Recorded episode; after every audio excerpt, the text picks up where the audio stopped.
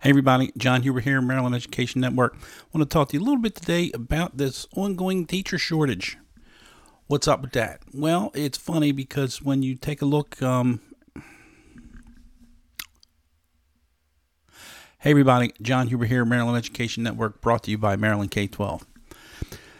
The Baltimore Sun is out with an article today about the incredible teacher shortage in the state of Maryland it says that there are close to 2,000 teacher vacancies. Now, you know, I look at it like this when you look at the number of teachers that the state of Maryland employs, that doesn't seem incredibly high to me. It seems like a real problem, but I think the issue is it's just getting worse and there appears to be no end in sight. So, why is it? Um, common sense tells you that teachers are frustrated for whatever reason and they're leaving and they don't want to teach. And it's becoming more and more difficult to attract teachers into the teaching profession and to re- and to retain them in the teaching profession. That's what common sense would tell you. But that's not what what others are telling. That's not what some folks are saying. Well, you know, maybe not. Maybe, maybe so. So let's take a look real quickly, and I'll be brief. In according to them, 2000 um, shortages in, in, you know, roughly in the state of Maryland, whereas in 2018-19 there were 615. So I think that's really you're talking, you know, it, it's pretty much tripled in the past, you know, year or two, or, or maybe two years.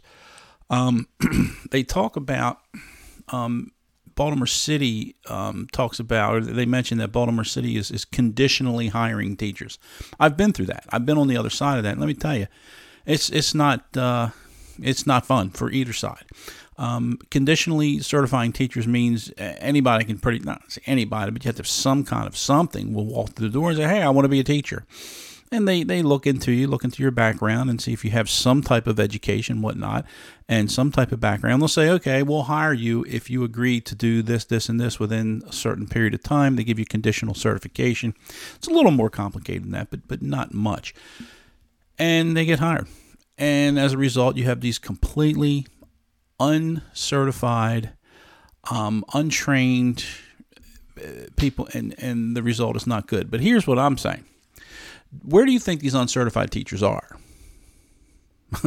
do you think they're in the highly performing or the, the, highly proficient schools? Do you think they're in the schools that have the lowest amount of disciplinary issues? Do you think they're in the schools with the highest test scores? Do you think they're in the in the really really highly uh, productive public schools? I don't think so. I don't think so. I think they're in the schools that are struggling because those are the ones where the um, vacancies are. Just my opinion. It's common sense, folks. But yeah. Um, and then they go on. They talk about some of the other things in um, in the state. It says Baltimore County has 430 vacancies. Um, and it says in any given year you're recruiting. If you're able, unable to fill certain vacancies, then you're leveraging the staff that you have. And what they mean by that is the current staff then is required to to absorb it, and they absorb it in one of two ways. One is they have um, long term subs where they have vacant classes and other teachers have to cover these classes. And, and I have, I have a lot of, I could give you some stories on that. That's one thing. The other thing is, is they just have fewer teachers, which means the size of the remaining classes are larger. You know, you have four classes of 25 students for a hundred, or you have two classes of 50 students. It's, it's just a matter of simple math. Um, and it's interesting. She said that the shortage. This is um, the Baltimore um, County uh, union president says that the um, shortage has been exacerbated by the pandemic, increased workload, et cetera, et cetera.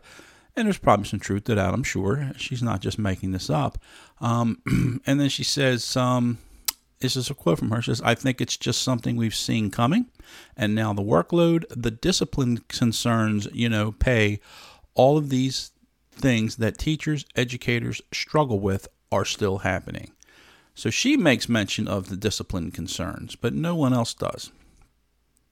Um, sixth grade social studies teacher of the uh, social studies teachers within the county said more support for current and new teachers in, is needed. More support. That's interesting. Um, so then they go they go away talk. She talks about how they took away her planning time and and you know this sort of thing. And and, and I'll tell you about that. Each teacher, for the most part, in a, in a traditional seven period day school, each teacher teaches five periods, and they have two periods off. One of those periods is supposed to be for what they call a duty period. It could be a cafeteria duty, bus duty, hall duty, whatever. And then the last period is the um, what's supposed to be your duty free planning period. Schools do have the authority in many cases in an emergency situation to assign teachers during those um, duty periods, but it should be as a last resort. So there's a, there's you know issues issues there. So they're taking their planning times. Um, teachers, and I'll tell you, nothing destroys morale more than when teachers come to school and they walk in the building and they see a little slip in their mailbox that says, "We need you to cover this class today during your doing one of your two off periods, that that'll destroy uh, that'll destroy morale instantly. But the interesting part of this whole thing, talk about a lot of the different um, jurisdictions. Howard County has 170 vacancies. Um, according to MSDE, 13.3% teachers statewide in the 2021 school year did not return to the same school in the 21 22 year. That's interesting. Okay. So they're they're they're transferring. And where do you think their transfers? They did not return to the same school. So they either left that school and went to another school or they left altogether and did not come back. I did a little piece on what I think is one of the biggest problems in education, and it's come to fruition, and that is the fact that the way staffing is managed. All right, check out my other video on, on my biggest, what I believe is the biggest problem in education. But um, the, the, the other thing I want to point out here is this um, lady from Baltimore City says um, that she kind of blames the systems that they have in place in Baltimore City.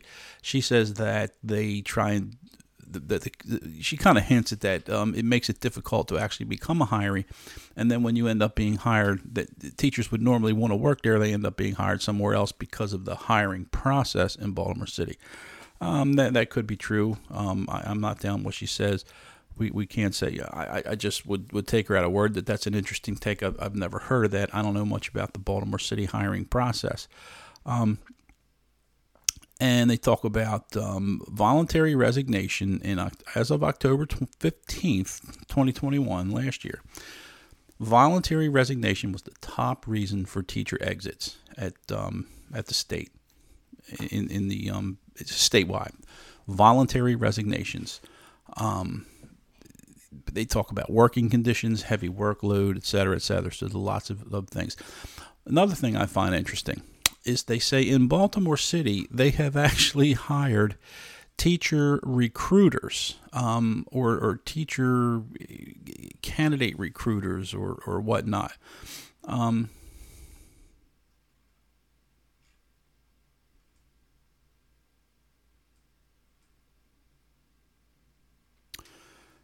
another thing I find interesting is the spokesperson for city schools, a lady named Sherry Christian. She said that they have hired teacher ambassadors for the summer to help recruit and aid potential candidates through the hiring process. So they're hiring teacher ambassadors. Do you think there's a shortage of teacher ambassadors? I probably doubt it. It's probably very competitive. Teacher recruiters, the HR people, the people who are working in the office crunching all the papers to hire these people do, or working on hiring these teachers. Do you think that those people, there's a shortage of those people? I don't think so. Is there a shortage of administrators?